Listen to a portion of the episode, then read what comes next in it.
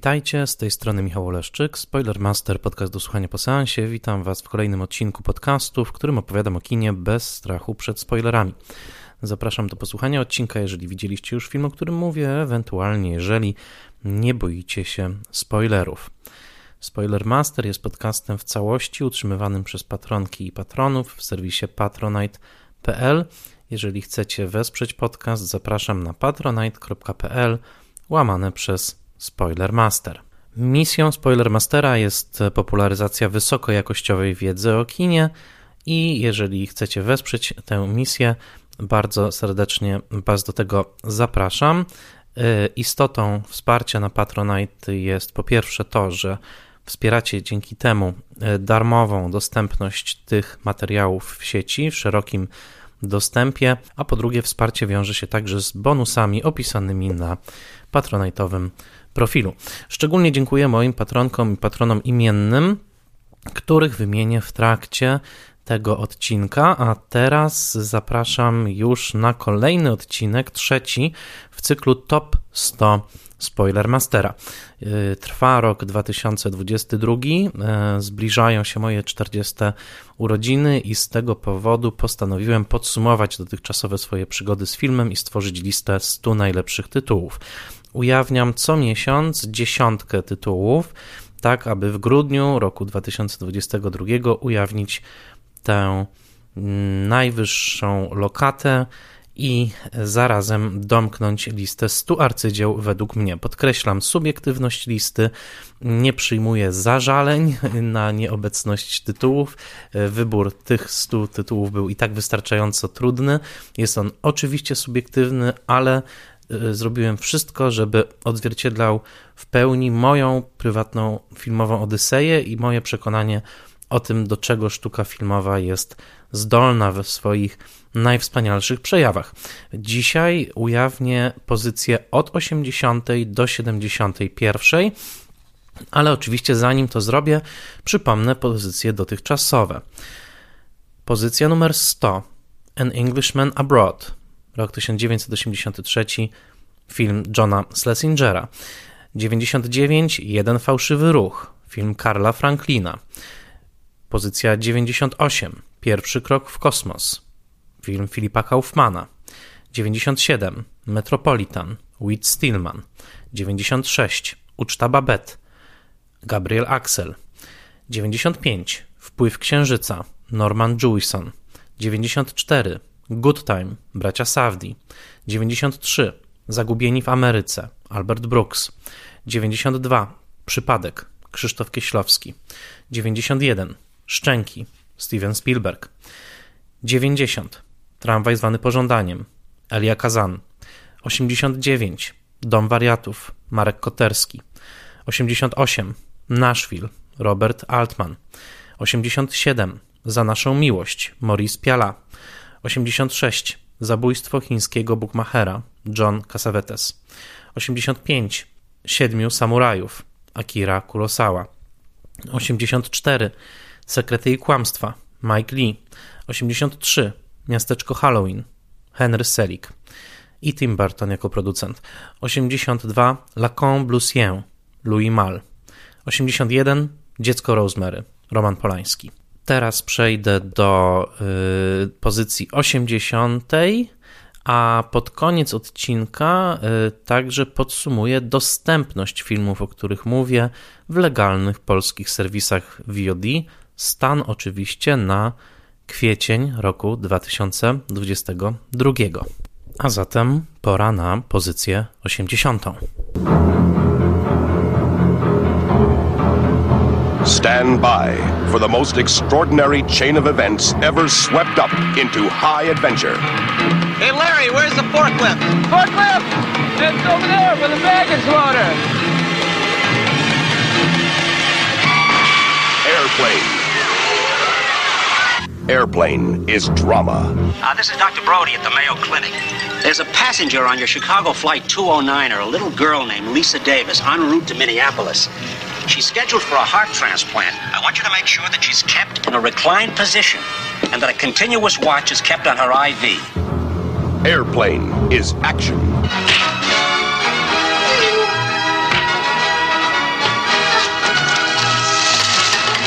Airplane is romance.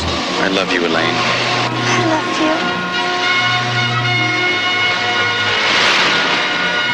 you. Airplane is music. There is only one river. There is only one sea. Na miejscu 80 Czy leci z nami pilot? Film z roku 1980 w reżyserii Jima Abrahamsa, Davida Zuckera i Jerego Zuckera. W oryginale film nazywa się Airplane i był jednym z większych kasowych hitów roku 1980. Może Was zaskoczyć obecność tak frywolnego filmu na tej liście, ale czy leci z nami pilot razem z innymi dokonaniami tak zwanego tria Zaz, czyli Zucker, Abrahams Zucker, to niezbywalna część mojego filmowego dzieciństwa, a także po latach mm, jeden z elementów, który uważam za najbardziej wolny i anarchizujący w całej historii kina. Poczucie humoru Tria Zaz, które objawiło się moim zdaniem najpełniej i najpiękniej właśnie w filmie Czy leci z nami pilot, później doczekało się także niesłychanie kasowej kontynuacji w postaci trylogii filmów o nagiej broni Naked Gun. Ale zanim przyszła naga broń, był właśnie Airplane.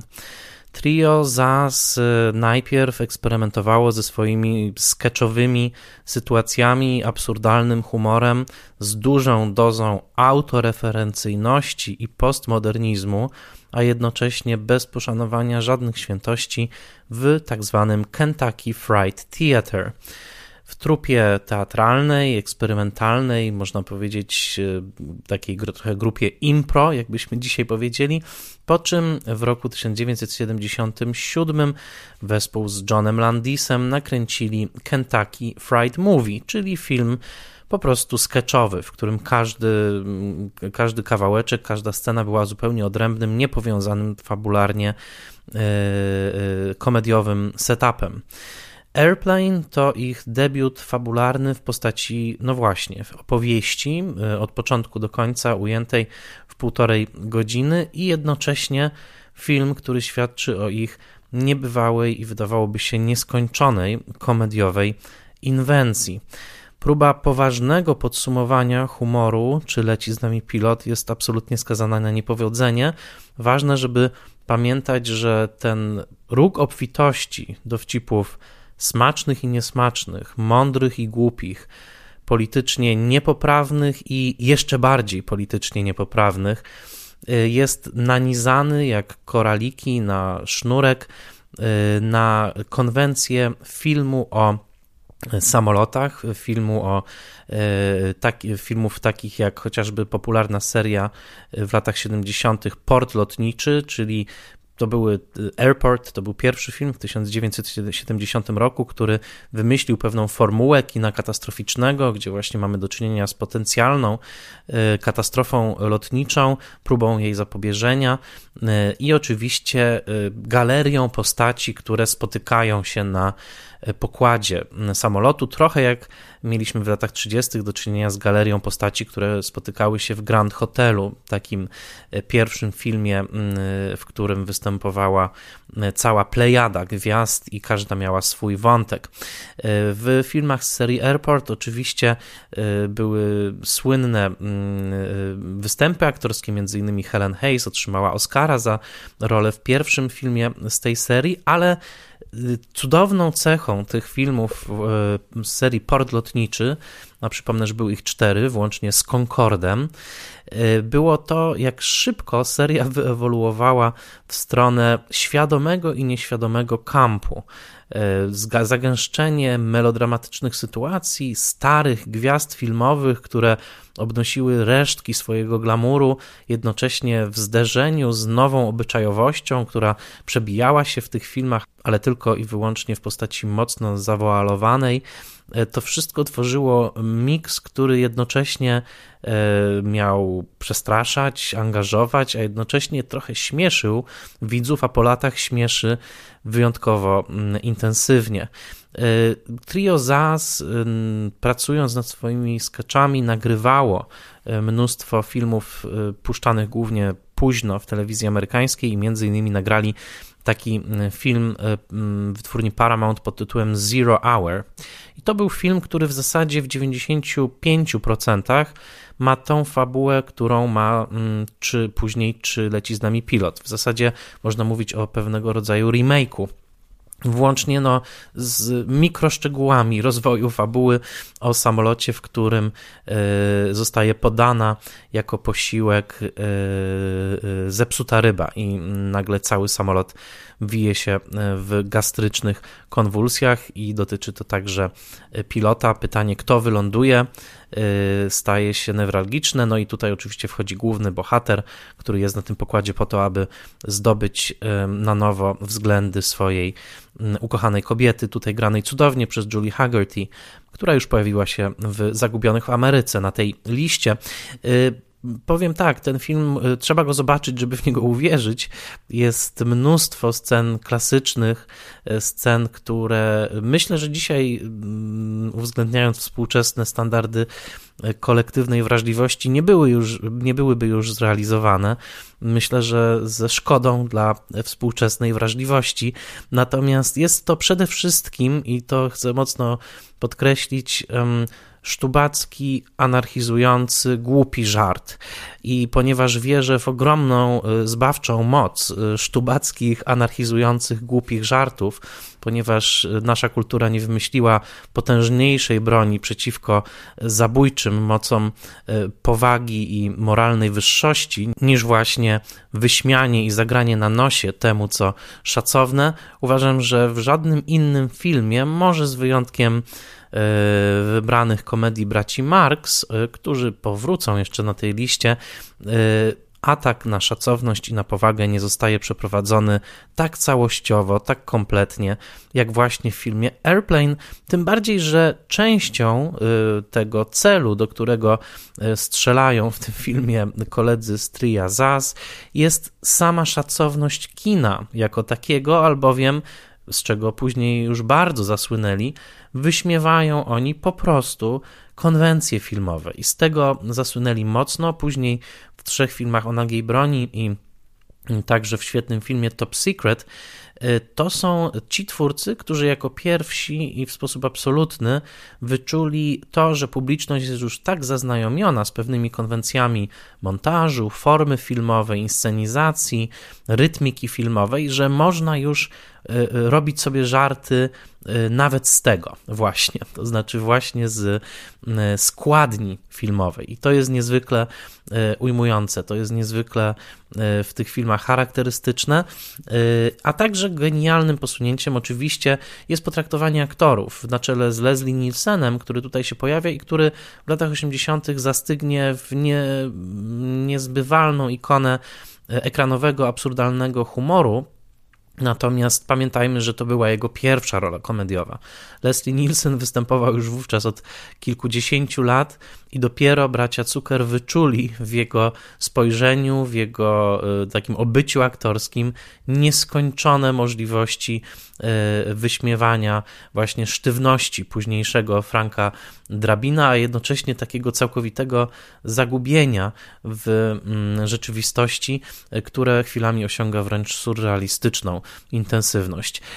Jest to cudowny film, scena z E, e, białą, starszą kobietą, która nagle zaczyna rozmawiać z czarnymi pasażerami w mm, slangu jive, e, z napisami. Jest na ekranie scena, w której mm, sceny, w której parodiowane są konwencje filmów i nawet hitów konkretnych sprzed paru lat e, wobec 80 roku, jak chociażby Julie Haggerty tańcząca ze swoim wybrankiem do muzyki Staying Alive. E, to wszystko są sceny, które są tak wyryte w mojej świadomości, ponieważ musicie wiedzieć, że czy leci z nami pilot i seria Naga Broń była tak masowo oglądana i, i, kopiowana w latach 90.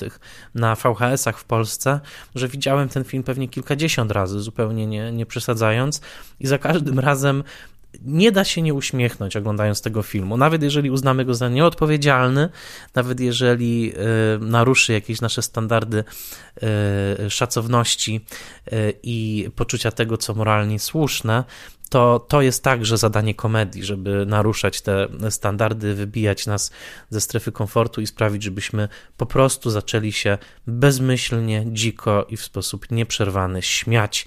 I do tego służy film czy leci z nami pilot.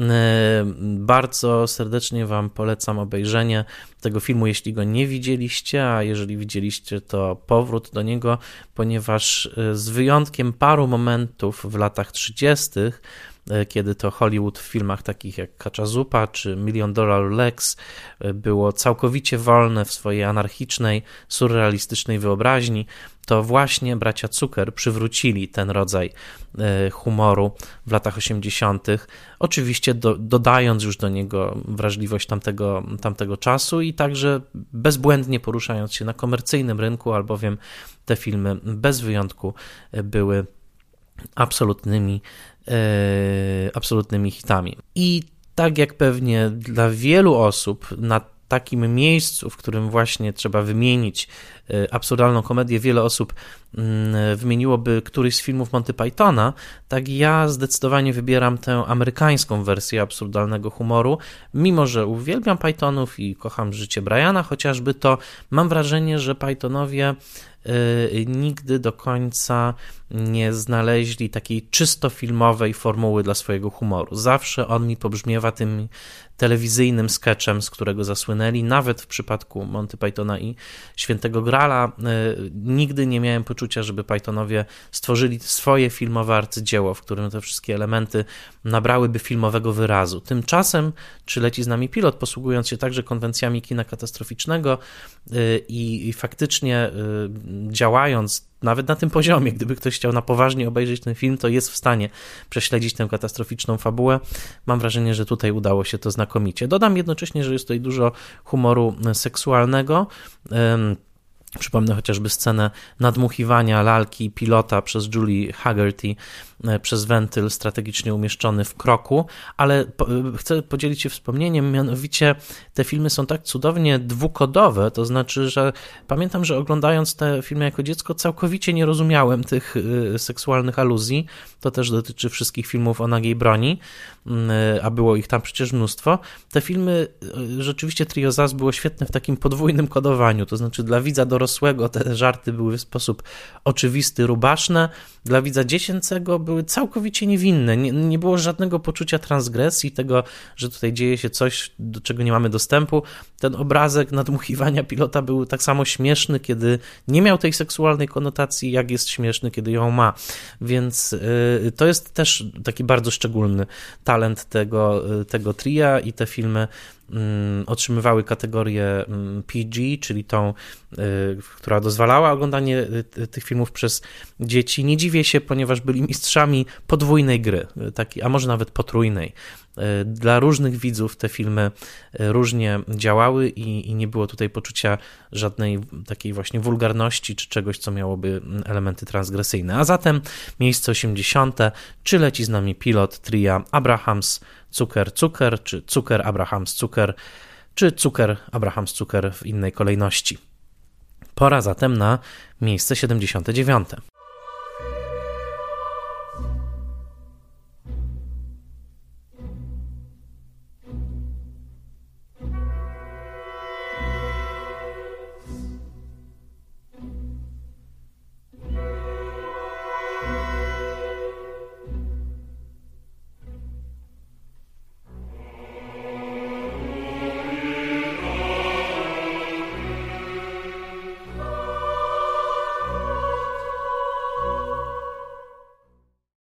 Na miejscu 79 Męczeństwo Joanny Dark.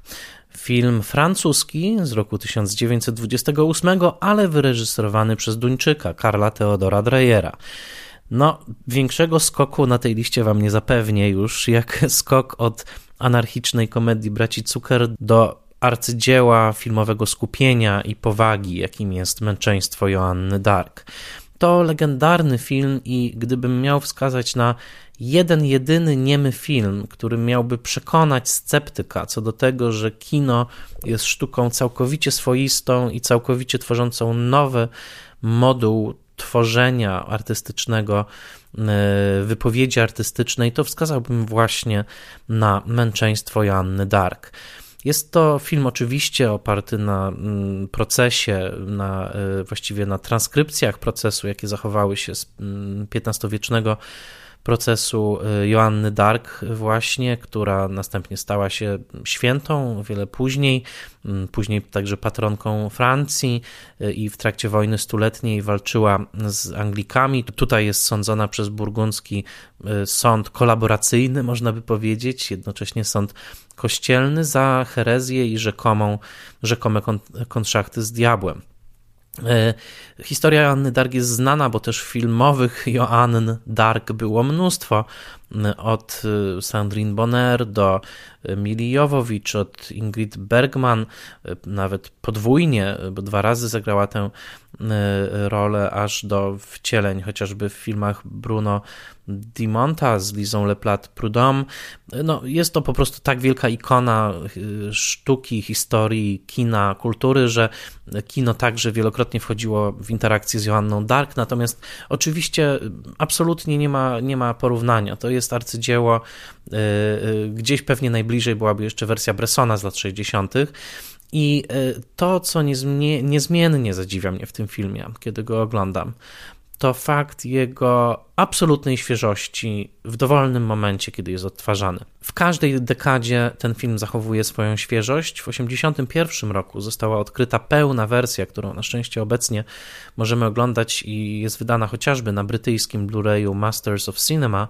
Polecam Wam serdecznie, ponieważ zdjęcia urodzonego w Krakowie Rudolfa Matte i e, montaż e, Marguerite Boż, którą absolutnie tu trzeba wymienić jako jedną z kluczowych mm, sił kreatywnych w tym filmie.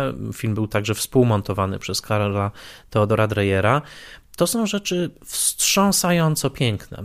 E, film jest rozegrany właściwie całkowicie na zbliżeniach, co nawet dzisiaj byłoby decyzją bardzo, bardzo odważną. E, bardzo rzadko, kiedykolwiek, nawet dziś, reżyserzy e, w ogóle zbliżyliby się, odważyliby się zbliżyć do takiego rozwiązania, w którym 80% filmu to są ekstremalne zbliżenia twarzy. E, tymczasem Dreyer zrobił dokładnie to. Jak trudnym jest to zadaniem, możecie się przekonać po prostu studiując niuanse drgnień powieki, ust, y, wytężenia oczu, y, odwrócenia y, twarzy, drobnych gier światłocienia na tych twarzach z ujęcia na ujęcie właśnie w filmie Męczeństwo Janny Dark.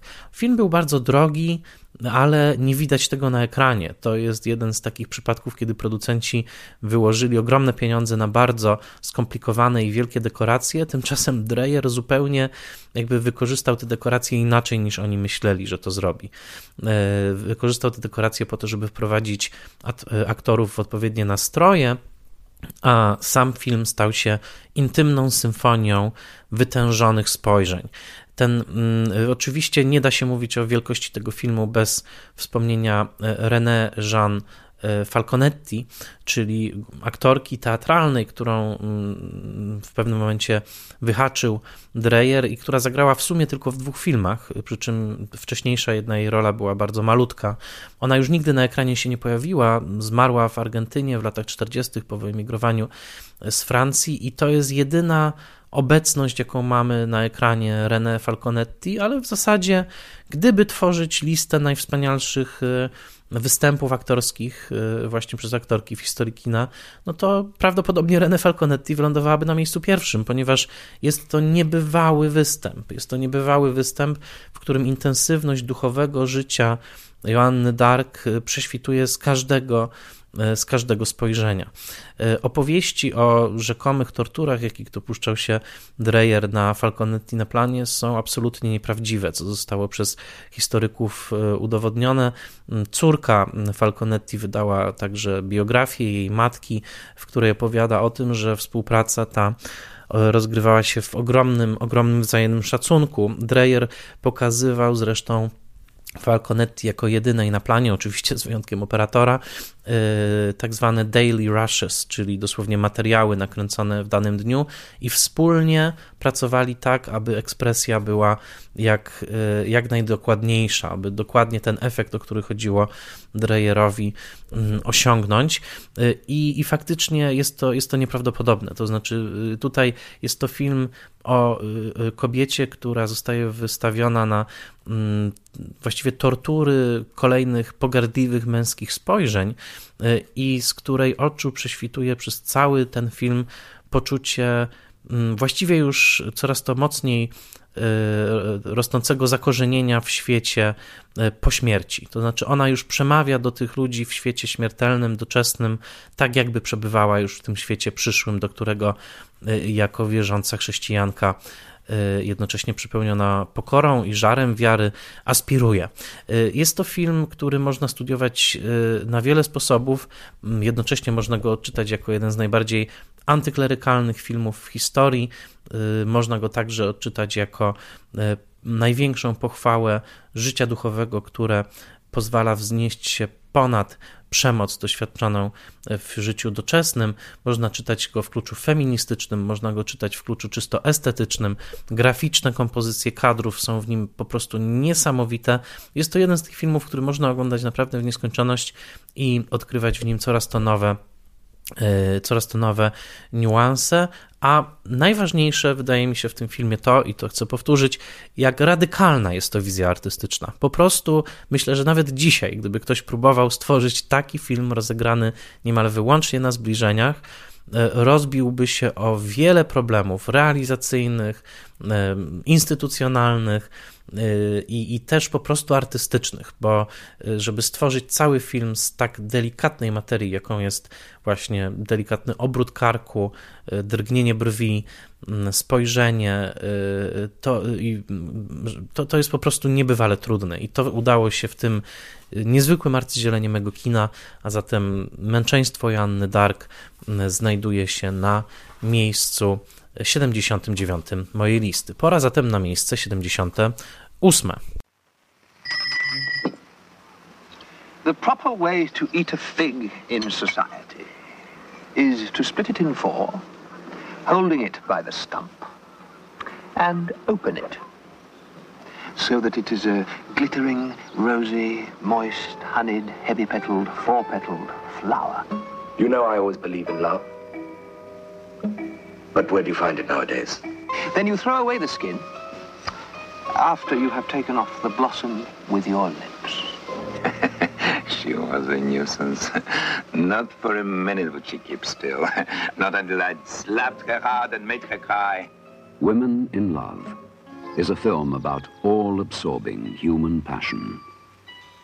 The best film this year. Na miejscu 78 Zakochane kobiety, film w reżyserii Kena Russella, oparty na powieści D.H. Lorenza z roku 1920.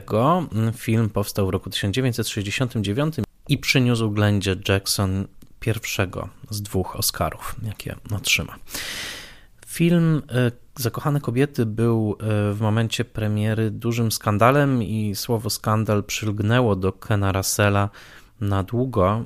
Był być może najbardziej konsekwentnym e, skandalistą kina światowego i pełna wersja jego troszkę późniejszych diabłów do dzisiaj nie jest powszechnie dostępna i prawdopodobnie nigdy nie będzie. O tym możecie poczytać więcej w innym, w innym miejscu. E, tak, tak czy inaczej, Ken Russell, który zaczynał e, pod koniec lat 50., a później w latach 60., nakręcił e, serię filmów około biograficznych dla BBC, przede wszystkim o mm, życiu i twórczości kompozytorów filmowych, takich chociażby Debussy czy Elgar. Otóż Ken Russell przez całe lata 60. właśnie w telewizji rozwijał zupełnie nową estetykę, bardzo odważną, głęboko manierystyczną, łączącą elementy romantyczne i modernistyczne z coraz to dzikszą seksualnością, e, która mm, właściwie no cały, cały czas buzowała w jego kinie, a w latach 70. wystrzeli już absolutnie aż do absurdalnych stratosfer w takich filmach chociażby jak Listomania czy mm, Kochankowie Muzyki. Kino Kena Russella jest w moim przekonaniu najbardziej konsekwentnym i najbardziej bezpośrednim zrealizowaniem na ekranie mm, ideałów i wrażliwości dekadencji, dekadencji tej, która jest zakorzeniona jeszcze w późnej wrażliwości romantycznej. E, gdzieś tam pewnie można prześledzić e, literackie korzenie tej dekadencji do e, poezji, do poezji przede wszystkim Swinburna, ale później także do takich autorów jak Charles Baudelaire i wielu innych, którzy uprawiali właśnie ten dekadencki styl. Natomiast w filmie chyba zakochane kobiety są najbardziej e, takim naj, najbardziej zmysłowym, żywym ukazaniem właśnie tego dekadenckiego stanu e, ducha, jednocześnie, który cudownie się sprzągł w czasie z rewolucją obyczajową lat 60., bo w akcja filmu dzieje się na przełomie lat 12 i 20 w Wielkiej Brytanii, natomiast oczywiście sam film e, był wyświetlany na ekranach e, w latach 60. i stał się także częścią przemian obyczajowych które były tak charakterystyczne dla tamtego czasu, a zatem mm, właśnie ów mm, dekadencki duch, który tak w pełni wybrzmiał w prozie D.H. Lorenza z jego bardzo powikłaną i E, jednocześnie potężną, a chwilami przerażającą filozofią mm, seksualnej energii. E, tutaj zbiegło się to w czasie właśnie z przemianami obyczajowymi w kinie, obyczajowymi w kinie i zakochane kobiety są także kamieniem milowym, jeżeli chodzi o ukazanie seksualności na ekranie, włącznie ze słynną, e, niebywale erotycznie nacechowaną sceną zapasów, nagich zapasów przy kominku, jakie uprawiają w tym filmie niebywale, e, jakie uprawiają w tym filmie niebywale męscy i pociągający Oliver Reed i Alan Bates. Ta scena to chyba największy klasyk homoerotycznego kina w historii, przynajmniej w mainstreamie, w kinie mainstreamowym oczywiście, ale mm, to tylko jeden element tego, tego, tego niezwykłego filmu, który chcę wyraźnie powiedzieć, jest bardzo chaotyczny, tak jak cała twórczość Kena Russella, bo on był reżyserem ekscesu. Jeżeli teraz mm, Sebastian Jagielski pisze książkę o ekscesie w kinie polskim, to e, warto powiedzieć, że ze wszystkich kin reżyserów kina światowego nikt nie przebił w ekscesie właśnie Kena Russella, co oczywiście także na dobre i na złe, bo niektóre jego filmy są absolutnie nieznośne w tym, e, w tym takim ciągle przelewającym się ekscesie, ale jednak w Zakochanych Kobietach mam wrażenie, że idealna nastąpiła równowaga między materią literacką, między opowieścią o dwóch siostrach, które e, wikłają się w skomplikowany, erotyczno-uczuciowy czworokąt właśnie z mężczyznami granymi tutaj przez Rida i przez Batesa, mm, a e, i taką dyscypliną literacką, a właśnie jakąś e, eksplozją zupełnie nowego podejścia do cielesności, jaka w tamtym czasie mm, zaczyna, zaczyna kwitnąć. I poza wszystkim innym jest to także film bardzo literacki, literacki, bardzo dowcipny, e, w którym energia pomiędzy właśnie Batesem, Reedem, Glendon Jackson i Jenny Linden i także Eleanor Brown, która też, też tu występuje, jest po prostu elektryczna, jest uchwytna. Ona, ona na ekranie jest, jest ewidentna i wydaje mi się, że nie dało się dowcipniej skomentować przemian obyczajowych lat 60., właśnie, jak nawiązując do D.H. Lorenza i jego e, zmagań z toposami ludzkiej seksualności, wskazując właśnie na ten link z mm, późno romantyczną dekadencją,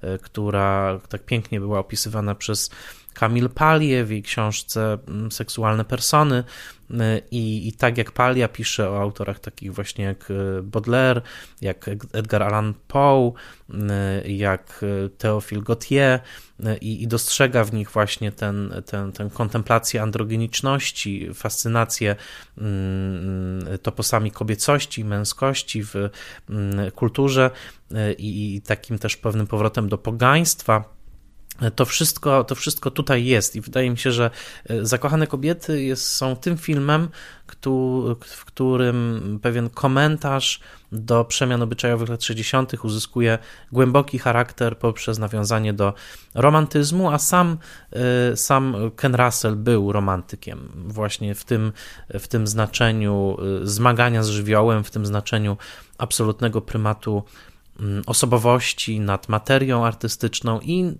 w znaczeniu oczywiście fetyszyzowania formy, dlatego że jego kino to jest kino ciągłej, eksplodującej formy y, i, jest w tym sensie chwilami y, wręcz y, taką, taką ekstazą formy. To są filmy, które są niebywale nakręcone, w którym są takie papuzie, kolory, dynamiczny montaż, fantastyczna praca kamery, no i oczywiście ciała aktorów, tutaj wszystkich, którzy mm, jakoś, jakoś wydają się wręcz fizycznie obecni. Oni nie są trzymani na dystans, tylko kiedy oglądamy zakochane kobiety, czujemy, że jesteśmy blisko e, tych, tych wybitnych aktorów i Glenda Jackson, która tutaj absolutnie zasłużenie tego Oscara otrzymała, jest e, wspaniałą, taką też trochę androgeniczną postacią pośrodku tej opowieści o poszukiwaniu miłości. No, tytuł wydawałby się prościutki, prawda? Opowieść o zakochanych kobietach, no, niemal jak melodramat, a jednocześnie o poszukiwaniu tożsamości i o poszukiwaniu miejsca człowieka w porządku natury. Tak bym powiedział bardzo już patetycznie, ale o tym jest ten film, tak? Gdzie jest mm, osobowość, gdzie jest kultura, gdzie jest natura i jak cały czas negocjujemy pomiędzy tymi dwoma światami. Poza wszystkim film, film jest zabawny, film, film ma energię, jest, jest e, e, po prostu dobrze się go ogląda i, e, i jest wspaniałym, wspaniałym dowodem talentu twórcy, który wciąż mam wrażenie jest nie do końca w Polsce odkryty i oczywiście nie wyobrażam sobie bardziej męczącego weekendu niż obejrzenie kilku filmów Russella po kolei, bo naprawdę te filmy się przejadają bardzo szybko. Ten eksces jest po prostu bardzo, bardzo męczący, ale od czasu do czasu jak to powiedział Tomasz Mann o Dostojewskim, Dostojewski z umiarem, e, Russell z umiarem e, robi dobrze e, systemowi i bardzo, bardzo serdecznie też Wam ten film polecam. Zakochane kobiety to miejsce 78. A zatem pora na miejsce 77.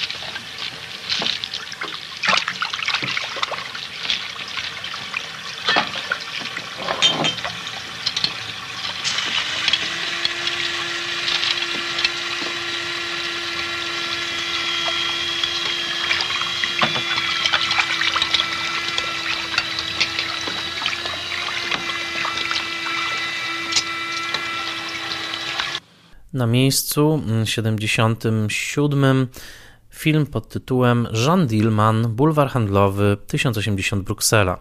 Film w reżyserii Chantal Ackerman wedle jej scenariusza e, z wybitną rolą Delphine Seyrig w, mm, w tej produkcji belgijsko-francuskiej.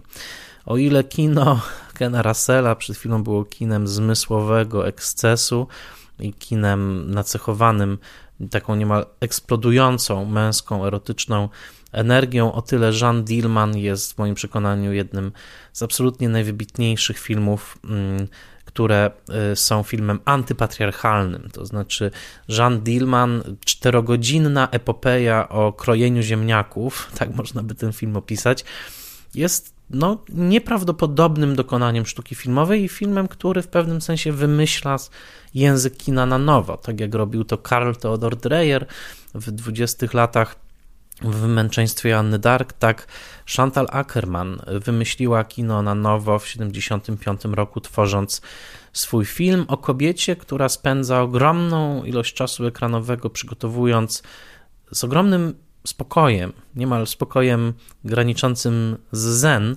posiłki, takie jak chociażby e, dosyć smakowicie wyglądające kotlety cielęce czy inne potrawy, a jednocześnie przyjmuje w swoim domu klientów, którym świadczy usługi e, seksualne. Obserwujemy kilka dni z jej życia i widzimy, że jest to życie całkowicie rządzone przez rutynę, przez rutynę, która wydaje się jednocześnie uspokajająca, albowiem twarz Delphine Serii promieniuje jakimś niebywale, niemal pozaświatowym spokojem.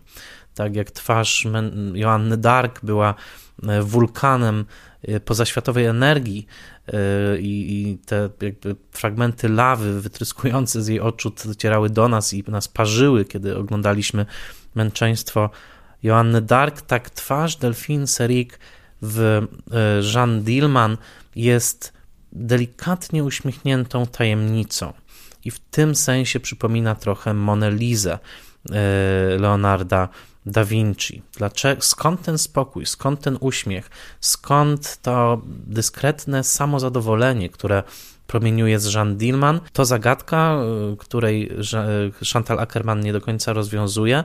Film oczywiście słynie z tych scen właśnie przygotowywania posiłków idealnie y, uporządkowanej przestrzeni kuchni, jak dowcipnie napisał James Hoberman, kiedy obserwujemy pewną dezintegrację postaci Jean Dillman, y, której nie chcę zaspoilować, ale y, Hoberman pisze, że orientujemy się, że coś jest nie tak, kiedy ona po raz pierwszy za, za późno zdejmuje ziemniaki z gazu. I tam jest jakby jest taki, taki spojrzenie w tym filmie, które absolutnie każe nam się skupić na tej codziennej rutynie, a jednocześnie pokazuje życie tej kobiety uwięzionej trochę w tych właśnie strukturach kuchni, domu, macierzyństwa, zależności finansowo-seksualnej od mężczyzn, y, tak samo zresztą jak jest uwięziona w tym adresie, prawda, który jest w tytule Jean Dillman, bulwar handlowy 1080 Bruksela. Y, prawdziwy adres, wpisałem go do Google Maps kiedyś. Tak ten cały film jest takim rodzajem pewnej szachownicy, pewnej siatki, e, która, mm, w której bohaterka wydaje się poruszać z ogromną umiejętnością, wydaje się dokładnie wyuczona tej rutyny, której się od niej wymaga, a jednocześnie przez niemal 4 godziny czasu ekranowego mm, Chantal Ackerman pokazuje, że pod tą powierzchnią najwyraźniej zaczyna się gromadzić wypierany gniew. Erupcja tego gniewu jest zresztą e, puentą filmu. Jean Dillman, Bulwar Handlowy, 1080 Bruksela to klasyka kina jednocześnie epickiego i awangardowego. Znajdźcie te 3,5 godziny, spróbujcie zlokalizować ten film. Niestety obecnie niedostępny na polskich streamingach, ale obecny chociażby na Criterion Channel i na wydaniach Blu-rayowych i DVD, y, które można nabyć y, jako używane kopie. No i też bardzo mam wielką nadzieję, że ten film i twórczość Chantal Ackerman po prostu doczeka się szerszej mm, dystrybucji w Polsce. Byłoby wspaniale, gdyby trafiło na przykład na serwisy VOD, takie jak Nowe Horyzonty. Y, tak czy inaczej, jest to film, który uważam za mm, skończone, absolutne arcydzieło kina, miejsce 77, Jean Dillman, Bulwar Handlowy, 1080 Bruksela. Pora zatem na miejsce 76.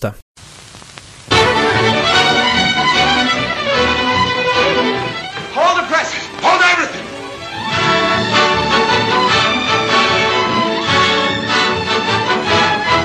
What is this miracle of Morgan's Creek? We can't tell you now, but here's how it started. When Eddie Bracken, the nicest boy in town, brought home Betty Hutton, the peppiest girl in town, at 8 o'clock in the morning. And with a fire-eating father like Bill Demarest and a smarty kid sister like Diana Lynn, what happens to Eddie shouldn't happen. Flat tire! We fell asleep in the movie! That's all I wanted to know. I'll flat tire, you... Beat it, Norma! Triple Mary! Hurry! Beat What? Do you think Papa's proposing with all that heavy artillery?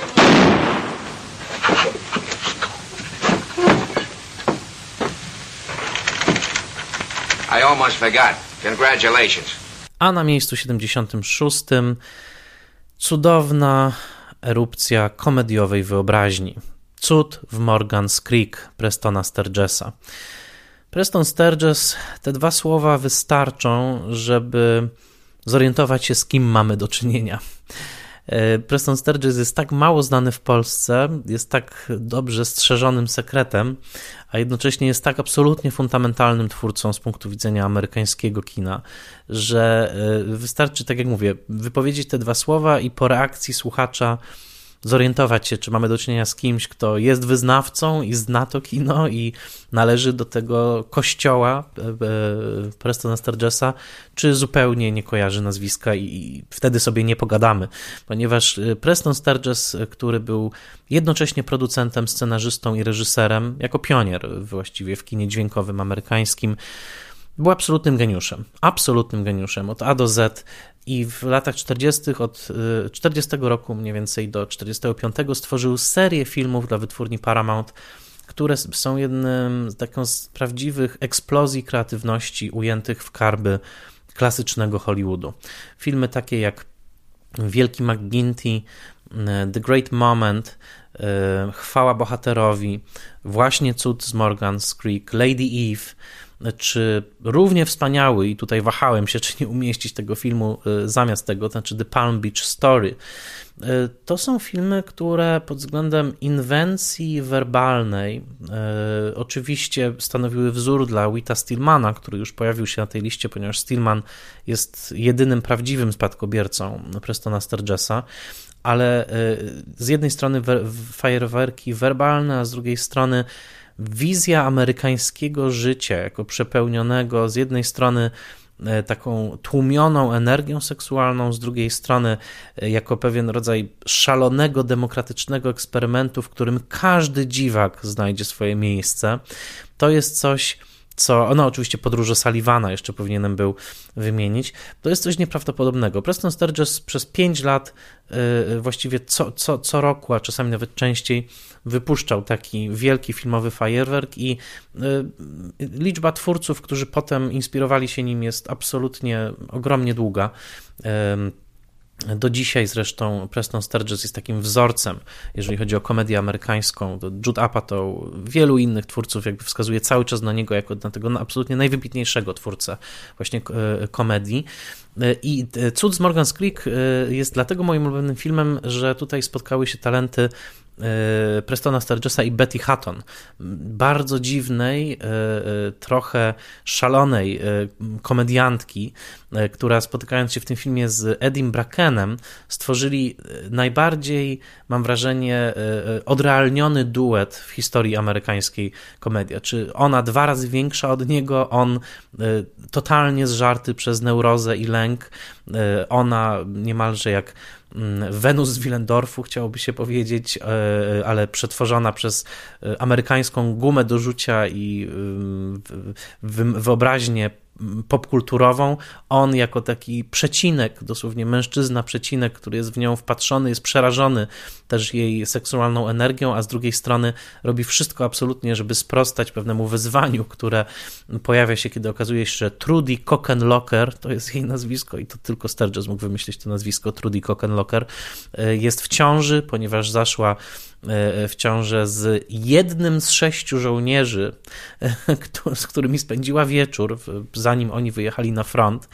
No i oczywiście tam jest sugestia, że oni się pobrali przed, później to jest skomplikowane. W każdym razie sugestia jest taka, że po prostu Trudy Kokenlocker z małej miejscowości Morgan's Creek miała niezły wieczór i bawiła się w towarzystwie sześciu żołnierzy i w sumie nie wie, kto z nich był ojcem tego dziecka to jest rok 44, było to absolutnie szokujące dla Ameryki wtedy. Sugestia, że dziewczyna z małego miasteczka y, śpi z żołnierzem y, nieznanym jej, ona żadnego z nich wcześniej nie znała, zanim właśnie oni jadą na front, to był cenzuralny skandal, ale właśnie Eddie Bracken tutaj chce stanąć na wysokości zadania i stać się ojcem dla tego dziecka, które, które się narodzi. W końcu oczywiście okazuje się, że rodzą się sześcioraczki.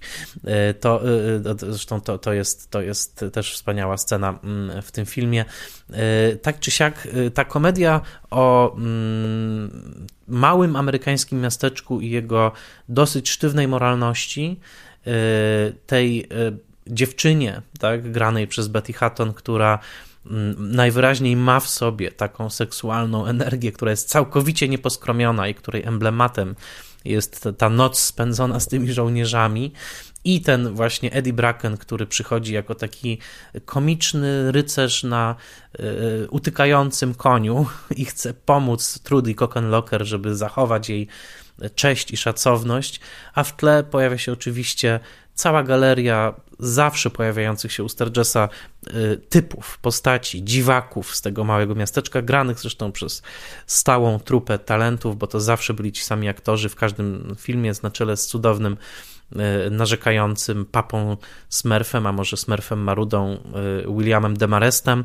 To jest komediowa, to jest komediowe niebo. To jest, uważam, film, który jest absolutnie doskonały, który przenosi nas w samo centrum stergesowskiej wyobraźni, w najgłębszym znaczeniu wyobraźni, która łączy dwie wartości, czyli demokrację i komedię.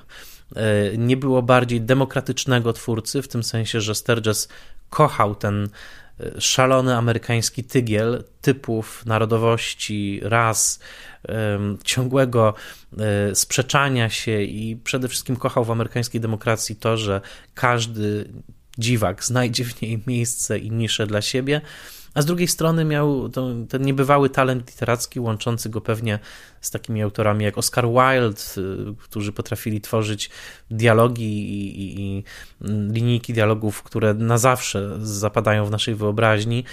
To, to, to był ten wyjątkowy amerykański geniusz Prestona Sturgesa i najwspanialej on się ujawnił właśnie w cudzie z Morgan's Creek. Jest moim ciągłym wyrzutem, smutkiem, że ta twórczość jest nieznana w Polsce błagam, żeby jakiś festiwal przeprowadził pełną retrospektywę Sturgesa, bo jest to komediowy dynamit i w końcu powinniśmy umieścić Sturgesa w Polsce na jego należnym miejscu absolutnego mistrza kina. Zanim przejdę do miejsca 75, chcę serdecznie podziękować jeszcze raz moim patronkom i patronom. Przypomnę, że dzięki nim słuchacie tego materiału w szerokim, wolnym dostępie, bo nie mógłbym tworzyć cotygodniowych materiałów tak rozbudowanych, gdyby nie wsparcie moich patronów. A zatem to dzięki patronkom i patronom Spoilermastera słuchacie y, tego i innych odcinków i dzięki moim patronkom i patronom ja mogę pracować nad tym podcastem. Szczególnie mocno dziękuję moim patronkom i patronom imiennym. Festiwalowi Mediów Człowiek w Zagrożeniu w Łodzi, Michałowi Hudolińskiemu ze strony Go Tam w Deszczu, Agnieszce Egeman, Odjemu Hendersonowi, Beacie Hołowni, Annie Jóźwiak, Bartłomiejowi Kłosiewiczowi, Tomaszowi Kopoczyńskiemu, Władimirowi Panfiłowowi, Mateuszowi Stępniowi, Weronice Więsyk, Jackowi Wiśniewskiemu, blogowi Przygody Scenarzysty prezentującemu analizy scenariuszowe i portalowi Outfilm oferującemu szeroki wybór filmów o tematyce LGBT+. Serdecznie im dziękuję, serdecznie dziękuję wszystkim wspierającym dowolną kwotą podcast i bardzo Was zachęcam do tego, żebyście to wsparcie rozważyli. Praca przy tym podcaście jest moją radością, a jednocześnie jest pracą e, i to, i to bardzo, bardzo czasochłonną, więc każde wsparcie sprawia, że te materiały mogą powstawać i istnieć w sieci jako darmowe materiały edukacyjne. Jeśli chcecie wesprzeć tę misję, bardzo serdecznie Was o to proszę. A teraz już pora na miejsce 75.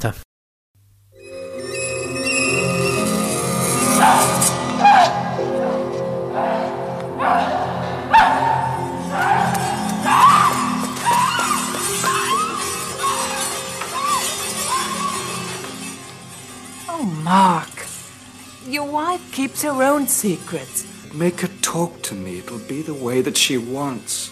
Tell me. Well, I think what you want to do to Bob is just. Inhuman. So what you're doing must be human.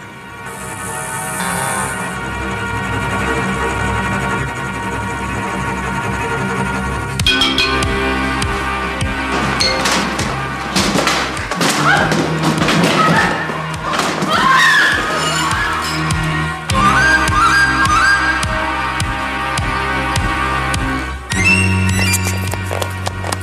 Gonna happen to us? It's after you! Stop coming! Why, I have to go! I'll follow you! Na miejscu 75 mroczna wizja z podzielonego murem Berlina. Opętanie Andrzeja Żuławskiego mm, to naprawdę serce ciemności polskiego kina. Y, oczywiście nie jest to polski film, ale polskiego reżysera.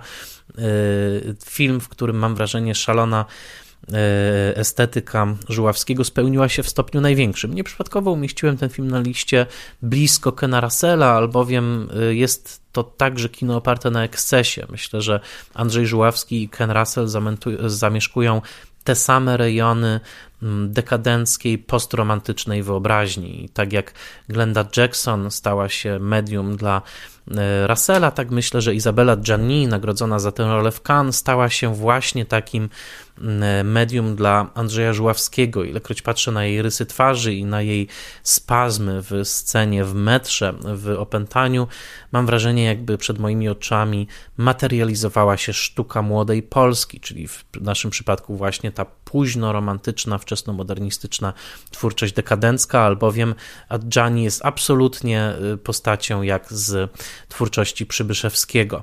Opętanie, opowieść o kryzysie małżeńskim y, i rozstaniu ujęta w formułę fantasmagorii, horroru i groteski, opowieść o kobiecie, która w pewnym momencie odchodzi od męża i zaczyna dziwną relację z dziwnym tworem w dziwnym berlińskim mieszkaniu. To jeden z najlepszych filmów Żuławskiego, na pewno nawet najlepszy, przez y, niesamowitą formalną dyscyplinę. To znaczy, tak jak niektóre jego filmy były pogrążone przez ten właśnie eksces, który nawet w tak cudownym dokonaniu, jakim jest niedokończone y, na Srebrnym Globie, sprawia, że całość filmu jest jednak nieznośna w odbiorze i bardzo, bardzo męcząca. Tak w opętaniu mam wrażenie, że udało się znaleźć y, absolutną równowagę między wszystkimi elementami. I chyba y, nie znam innego filmu, który tak w pełni ukazałby rodzaj ciągłego, konfliktu i frustracji, jaka rodzi się na linii e, mężczyzny e, patrzącego na kobietę i nie potrafiącego jej zrozumieć, okiełznać, nazwać, konceptualizować, albowiem ten film w tym sensie także jest późno romantyczny, wczesnomodernistyczny, że jest nakręcony z centrum męskiej wyobraźni. To nie jest film kobiecy. To jest film o frustracji e, męskiego intelektu wobec e, wobec e, postaci kobiecej. I w tym, w, w, tym także znaczeniu mam wrażenie, że jest to film obrazujący na naszych oczach rozpad pewnego patriarchalnego myślenia o kobiecości, albowiem sam Neil, który w tym filmie stara się właśnie okiełznać i zrozumieć swoją partnerkę i ponosi absolutną, spektakularną klęskę, moim zdaniem jest emblematem takiej właśnie męskości dwudziestowiecznej, y, jeszcze ciągle postromantycznej, która y, zetknięta z kobiecością przede wszystkim widzi w niej rodzaj mm, groźnej enigmy, groźnej zagadkowości. No i tutaj Izabela Adjani wcieliła się w tę enigmę y, z elementem oczywiście demonicznym w sposób absolutnie mistrzowski. To jedna z najlepszych ról w historii kina i nie dziwi mnie nagroda w Cannes, a jednocześnie zawsze fascynowało mnie to, że w konkursie kanańskim roku 81 spotkało ukazały się dwa filmy, to znaczy Opętanie i Człowiek z żelaza Wajdy. Żuławski oczywiście był uczniem Wajdy y, i nie było dwóch chyba bardziej różnych filmów, które wyrastały bez polskiej wyobraźni. Z jednej strony ta mesjanistyczna wersja y, odro od odrodzenia polskiej historii, jaką stworzył y, Wajda w trybie trochę reporterskim, a trochę religijnym, niemal na klęczkach, a z drugiej strony właśnie e, e, mroczny, późno romantyczny poemat w stylu Poego, na przykład jak Opętanie Żuławskiego, no i oczywiście wygrał wtedy Wajda, ale no, konia z rzędem temu, kto dzisiaj obejrzy te dwa filmy i powie, że Człowiek z Żelaza jest lepszym filmem od Opętania, więc zdecydowanie jest to mm, ten moment, w którym jeden z najbardziej oryginalnych polskich E, elementów kulturowych, czyli właśnie mm, e, dekadencja młodej Polski, dekadencja tego modernizmu spod znaku Przybyszewskiego e, i trochę także Witkacego uzyskuje wspaniałą formę filmową w filmie międzynarodowym. Nie byłoby tej wizji gdyby nie mm, głębokie, głębokie odczytanie kultury romantycznej i modernistycznej przez Żuławskiego, a jednocześnie jest to film po prostu świetnie ogląda, świetny do oglądania. Jest to także świetny horror z dużym wkładem Carlo Rambaldiego, który rok później zachwyci wszystkich stworzeniem postaci E.T., a tutaj stworzył erotycznego partnera Izabel Adjani. Opętanie to jest film, który od lat mnie fascynuje i serdecznie Wam go także polecam i to jest moje miejsce 75. Pora na miejsce 74.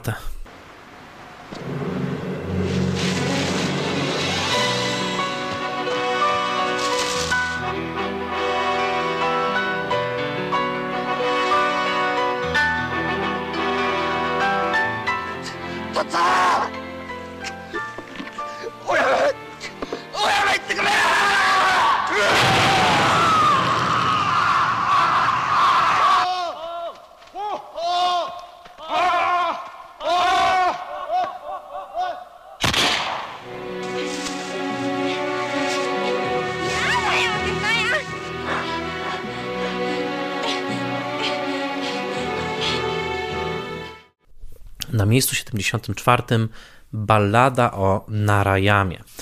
To film w reżyserii Shoei Imamury, który w 1983 roku otrzymał za ten film Złotą Palmę w Cannes.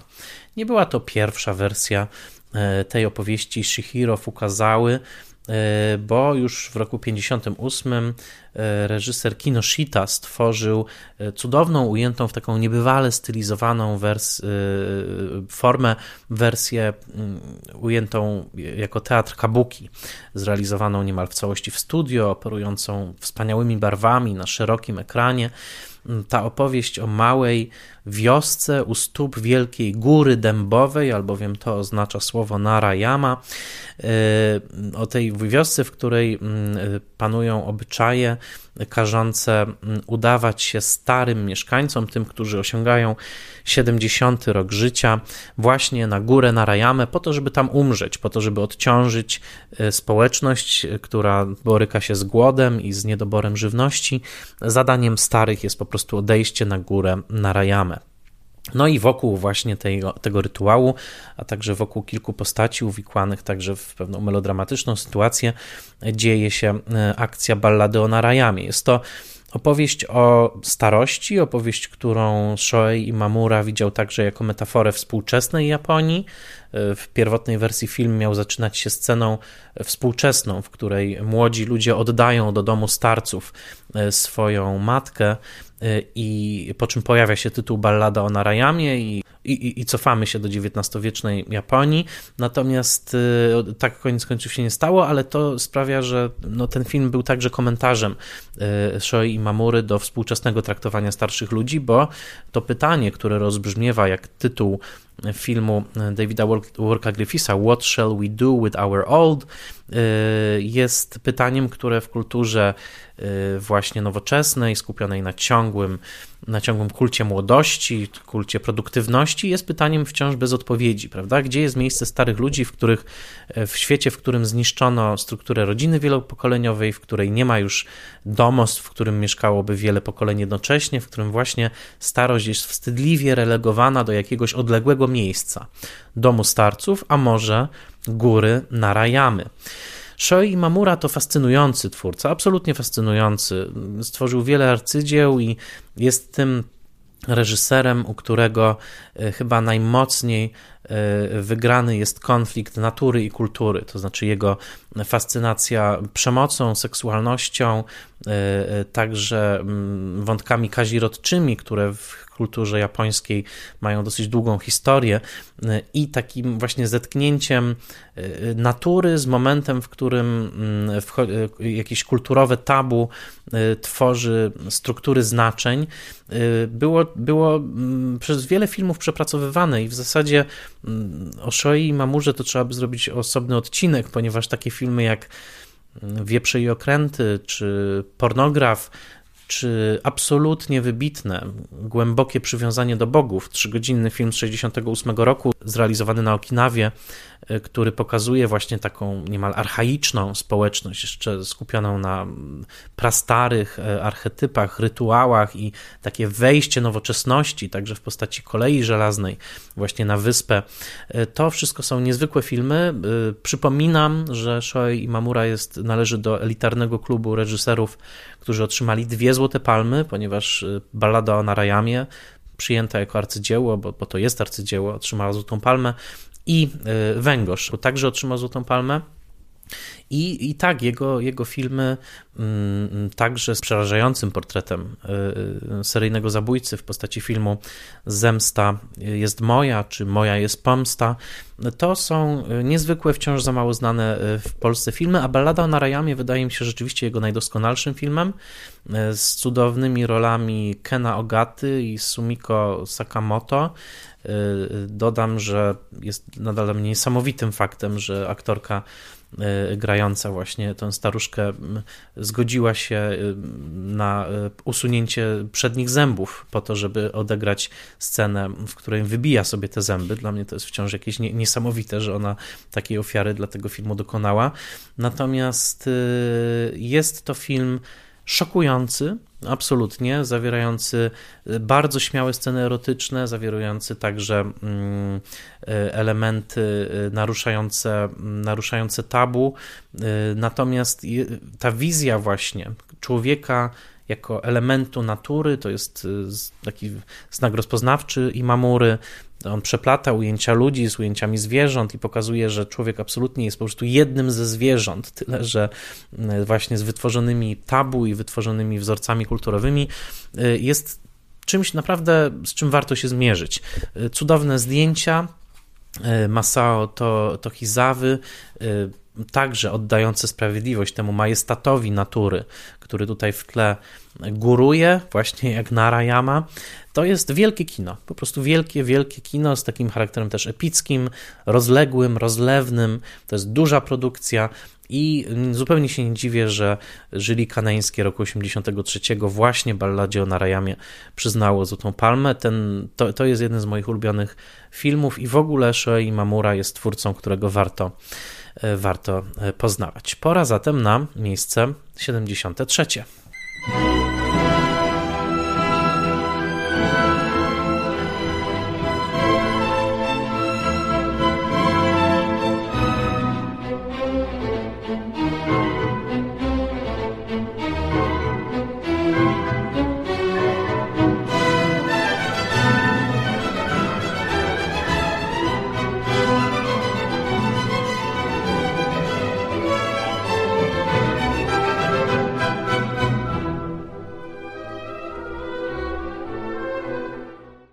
miejscu 73 film Waleriana Borowczyka pod tytułem Dzieje grzechu. Film polski z roku 1975. Jak widzicie, w tej dziesiątce postanowiłem umieścić filmy, które mierzą się z tematem e, e, seksualności, ale także miejsca właśnie człowieka w porządku natury. Zdecydowanie Dzieje grzechu wpisują się w ten łańcuszek, który w tej dziesiątce zapoczątkowały Zakochane kobiety, kontynuowało Opętanie, mm, Balada o Narayamie. E, jak widzicie, długo pracowałem nad tą listą, tak żeby też te tytuły jakoś ze sobą rozmawiały. Jednocześnie Walerian Borowczyk rzeczywiście stworzył swoje arcydzieło w postaci Dziejów Grzechu. To jego jedyny pełnometrażowy polski film albowiem był to twórca, który po pierwszych sukcesach w kinie animacji z Janem Lenicą i to sukcesach światowych, myślę o filmie Dom, wyjechał do Francji i tworzył tam. Walerianowi Borowczykowi poświęciłem dużo uwagi, także dzięki temu, że Kuba Mikurda zaprosił mnie do y, współredagowania książki pod tytułem Boro Lille d'Amour w której można znaleźć wiele materiałów o Borowczyku. Oczywiście polecam także film Kuby Mikurdy Love Express, który znajduje się na HBO. Tam macie całą historię tego twórcy właśnie uwikłanego w świat soft pornografii, ale także e, surrealizmu i e, chcę powiedzieć wyraźnie, Borowczyk jest jednym z nielicznych geniuszy polskiego kina. To on stworzył całkowicie swój własny język, całkowicie swoją własną składnię. Tutaj stowarzyszył swoje talenty z z Zygmuntem Samosiukiem, który stworzył wspaniałe zdjęcia, a Teresa Barska zrobiła cudowną scenografię do tego filmu. I wydaje mi się, że pod względem urody wizualnej ta adaptacja powieści Stefana Żoremskiego e, z główną bohaterką Ewą Pobratyńską ze z takiego zubożałego szlacheckiego domu, która nawiązuje romans z żonatym Łukaszem, któremu z kolei nie, nie udaje się uzyskać rozwodu i no, następnie zostaje porzucona. To wszystko, to jest jeden z takich naprawdę niezwykłych portretów seksualności na polskim ekranie, bardzo skandalizujący w momencie w momencie premiery, y, także przez antagonizm między Grażyną Długołęcką, która grała tę rolę, i Walerianem Borowczykiem, którego ona oskarżała o nadużycia na planie tego filmu. Y, chcę też, chcę jednak wyraźnie podkreślić, że mm, po latach y, miałem przyjemność rozmawiać z panią Grażyną, która też po latach już łagodniej wypowiadała się o tej sytuacji i towarzyszyłem pani Grażynie Długołęckiej na pokazie dziejów grzechu na festiwalu w Gdyni, gdzie pokazywała pokazywaliśmy wersję odrestaurowaną cyfrową, mówiła o, o swoim występie z dużą dumą i y, nie dziwię się, ponieważ jest to wybitna wybitna rola. Y, natomiast y, sam film pozostaje artefaktem takiego polskiego kina, które się nie wydarzyło. To znaczy, gdyby w naszym kinie było więcej twórców, którzy rozwijaliby swój język formalny, podkreślam, formalny, w sposób bardziej nieskrępowany, mniej z determinantą treści, to znaczy o czym jest film, a bardziej z determinantą tego, jak jest opowiadany, jakie są możliwości filmowej formy, to mielibyśmy, mam wrażenie, kino mniej zdeterminowane przez sprawy, a bardziej zdeterminowane właśnie przez przez formę, przez to, jak można, jak można opowiadać. Ale Borowczyk jest samotną wyspą. Kuba Mikurda oddał mu naprawdę świetny hołd w filmie Love Express, więc zachęcam Was do obejrzenia. E, tego filmu. Także, natomiast Dzieje Grzechu z genialnym wykorzystaniem muzyki Mendelssohna, Bartoldiego, e, z mroczną rolą e, Romana Wilhelmiego jako Antoniego Pochronia w ostatniej części filmu. I z tym niezwykłym skupieniem się Borowczyka na detalach scenograficznych, bo on był z ducha surrealistą i czuł, że przedmioty mają swoje własne życie. I w tym filmie też jest tak, że każdy przedmiot w tym filmie, tak samo jak ludzie, ma swoje własne życie to jest najwybitniejsze dokonanie Borowczyka obok filmu Blanche z 1971 roku i, i, film, który nadal zachwyca urodą, odwagą, dopracowaniem formy, a jednocześnie budzi we mnie uczucia melancholijne, ponieważ bardzo się cieszyłem, kiedy, kiedy z panią Grażyną prezentowaliśmy ten film w Gdyni e, kilka lat temu, ale jednocześnie miałem wtedy wrażenie, że e, to jest taki pomnik polskiego kina, które się nie rozwinęło. To znaczy, ten film jest wyjątkową anomalią. Nie mamy bardzo wielu twórców, którzy wypracowywaliby tak własny język filmowy. Na pewno jednym z nich jest Marek Koterski, którego też umieściłem na tej liście. Na pewno kimś takim był mm, Wojciech Wiszniewski Oczywiście można wymienić więcej, więcej nazwisk, ale Dzieje Grzechu uważam należą do tej linii kina polskiego, w którym forma ma niesłychane znaczenie, a jako, że ja też tak uważam i w kinie formę bardzo cenię, to ten majstersztyk y, operatorski, scenograficzny, reżyserski i aktorski stawiam na miejscu 73 mojej listy y, wszechczasów. A teraz pora na miejsce 72 思いがけの温泉へも入らしてもろうてああ思わん散財かけたのええ気持ちですなうん明日一つ早起きて この辺をずっと歩いてみるかそうですな何でもこの先の方にええ景色のところがあるそうですよ女中さんそう言うとりましたそうか Na miejscu 72 Tokijska opowieść, film w reżyserii Yasujiro Ozu z roku 1953. Cóż rzec, no jedno, jeden z kamieni milowych w historii kina to już to nie był pierwszy film e, Odzu, to już 30 któryś. E, on już miał wtedy bardzo długą, długą praktykę reżyserską. Zresztą jednym z jego asystentów był Shoei Mamura, który potem się zbuntował no i zaczął tworzyć filmy takie jak Ballada o Narayamie, ale też nieprzypadkowo umieściłem te filmy tak blisko siebie, ponieważ tokijska opowieść rozmawia z Balladą o Narayamie, a Ballada o Narayamie rozmawia z tokijską opowieścią, albowiem tokijska opowieść to także film o tym, gdzie jest miejsce starszych ludzi w naszym społeczeństwie. Oczywiście tutaj mamy społeczeństwo Japonii powojenne i dostrzegamy, w jak młode dzieci zajęte czy to robieniem kariery, czy po prostu włączeniem się w ten wyścig szczurów, nie mają już miejsca dla swoich starszych rodziców i oni są coraz bardziej relegowani do takiego coraz to bardziej zawężającego się marginesu ich życia.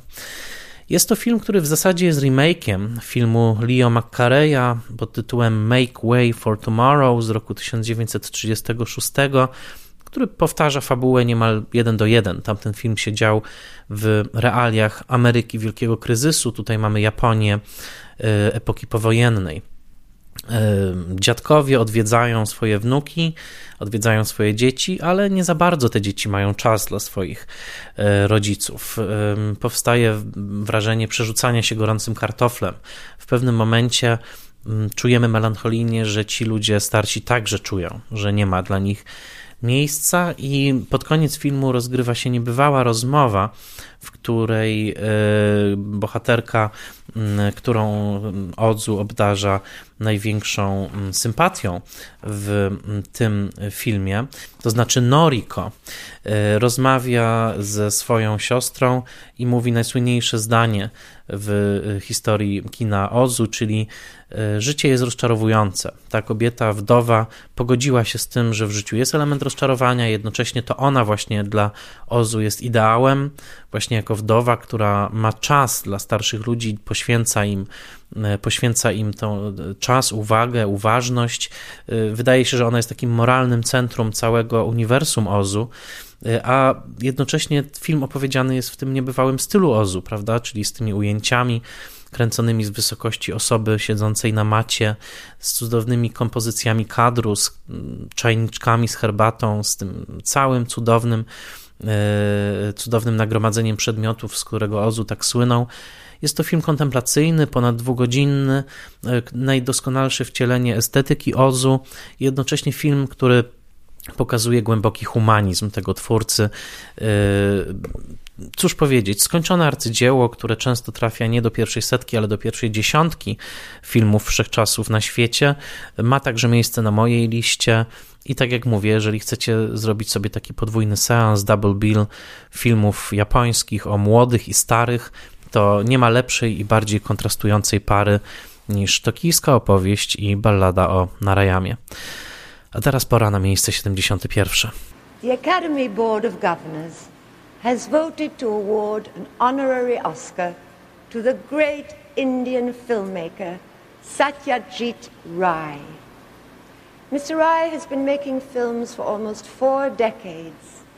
The Academy recognizes Mr. Rai's rare mastery of the art of motion pictures and of his profound humanism, which has had an indelible influence on filmmakers and audiences throughout the world. He has said that he aims to capture both what is unique in the Indian experience and that which is universal.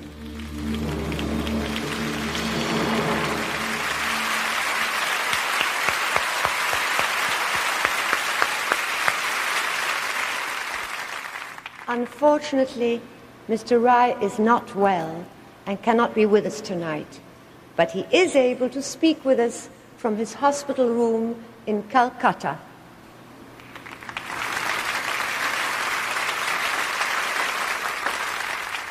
Well, it's been an extraordinary experience for me to be here tonight to receive this magnificent award, certainly the best achievement Na miejscu 71 Idol, film z roku 1966 w reżyserii Satyajita Raya. Ten indyjski twórca związany z Bengalem, wielki intelektualista kina, jednocześnie naj, chyba najwybitniejszy spadkobierca estetyki Jeana Renoira, którego zresztą obserwował przy pracy przy jego indyjskim filmie Rzeka, to gigant, absolutny gigant kina cudowny, współczujący, ciepły, dowcipny, ironiczny, głęboko literacki twórca.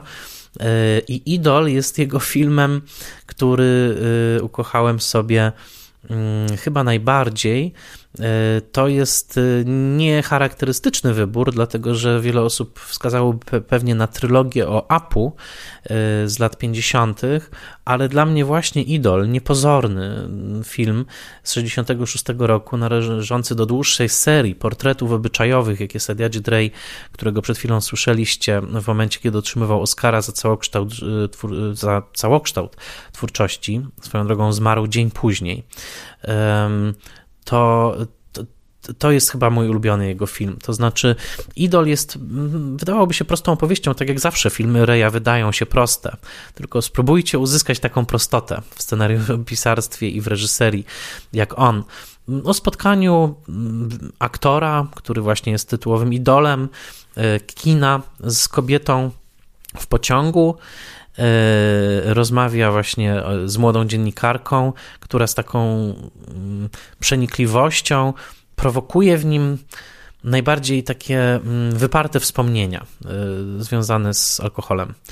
E, I to je, i nagle on się zorientuje, że powiedział za dużo i to jest mistrzostwo Reja, dlatego że film to jest opowieść obyczajowa o tym, co, co dzieje się pomiędzy tymi ludźmi, ale także przede wszystkim, co dzieje się w tym człowieku, który zdaje sobie sprawę z wielkiego sukcesu w kinie komercyjnym, jednocześnie ma głód y, sukcesu artystycznego. I, I Ray po prostu portretuje subtelności psychologiczne y, następstwa tego spotkania w pociągu. Jeżeli kiedykolwiek mieliście taką rozmowę, która czasami przypadkową, która jakoś zmieniła wasze życie, to to jest film właśnie o takiej rozmowie. O tym, że jedna rozmowa w pociągu może nagle uruchomić cały proces autorefleksji, który sprawia, że podważamy nasze dotychczasowe samorozumienie, zaczynamy rozumieć siebie na nowo, a jednocześnie to, co w kinie Reja cenię najbardziej, to całkowita jego naturalność. Te filmy wydają się przezroczyste, trudno wskazać na ich styl, a jednocześnie ten styl tam jest i tylko Ray posługiwał się takim stylem. Myślę, że kino Reja jest wciąż niedostatecznie rozpoznane, także przeze mnie. On nakręcił bardzo dużo, ale większość tych filmów jest całkowicie niedostępnych. Akurat Idol znajduje się w takim boksie Blu-rayowym, który dosyć łatwo można nabyć z brytyjskiego Amazona, Satyajit Ray Collection, ale ogromna ilość jego filmów wciąż pozostaje niedostępna. Dodam, że jest jedna jedyna retrospektywa, o której marzę, żeby jakiś festiwal taka, gdybym miał wybrać ze wszystkich możliwych retrospektyw, e, to bym wybrał właśnie Sadyajita Raya. To jest moje największe marzenie, żeby obejrzeć wszystkie jego filmy w dobrych warunkach technicznych. Bardzo proszę polskich e, twórców festiwali o to, żeby kiedyś taka retrospektywa się u nas odbyła, bo nie mam większego kinofilskiego marzenia, mówię to zupełnie serio.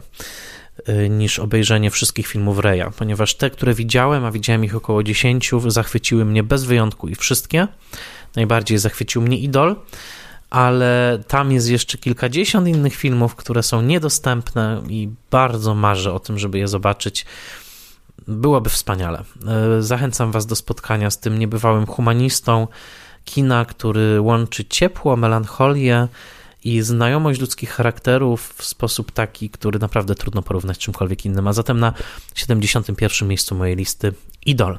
I to już wszystko w tym odcinku. Mam nadzieję, że ta lista Was zainspirowała. Dodam ze smutkiem, że ze wszystkich filmów, które wymieniłem dzisiaj, w legalnym polskim VOD jest tylko Czy leci z nami pilot na Apple TV i na Chili, więc znowu apel do dystrybutorów. Być może te tytuły powinny się znaleźć w jakiejś ofercie, bo naprawdę są wspaniałe, wybitne i ja do tego niesłychanie, niesłychanie zachęcam. Y, jednocześnie y, informuję, że wszystkie fragmenty y, trailerów do filmów, jakie wykorzystałem w tym odcinku, wykorzystałem na prawach dozwolonego użytku. Materiał ma charakter edukacyjny, nie pobieram z tytułu umieszczenia go w sieci żadnych opłat. A zatem ma to charakter mojej indywidualnej twórczości edukacyjnej i tymi fragmentami posługiwałem się w ramach dozwolonego użytku. Kolejna odsłona mojej listy, to znaczy pozycje od 70 do 61 już w przyszłym miesiącu, a ja serdecznie zachęcam Was do posłuchania poprzednich odcinków, do włączenia innych odcinków Spoilermastera i naprawdę do wsparcia. Nie byłoby podcastu bez patronów, nie byłoby go w wolnym dostępie bez patronów. Jeżeli chcecie wesprzeć moją pracę, będę Wam bardzo wdzięczny, a jeżeli nie chcecie lub nie możecie tego zrobić, proszę Was, abyście szerowali te materiały w sieci, żeby po prostu docierały do coraz to nowych słuchaczy. Dziękuję Wam serdecznie.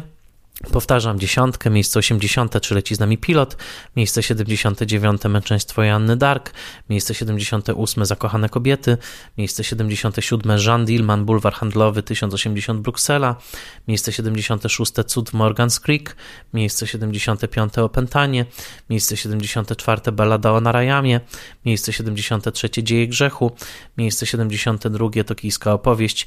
I miejsce 71, idol. Bardzo serdecznie Wam dziękuję i do usłyszenia za tydzień.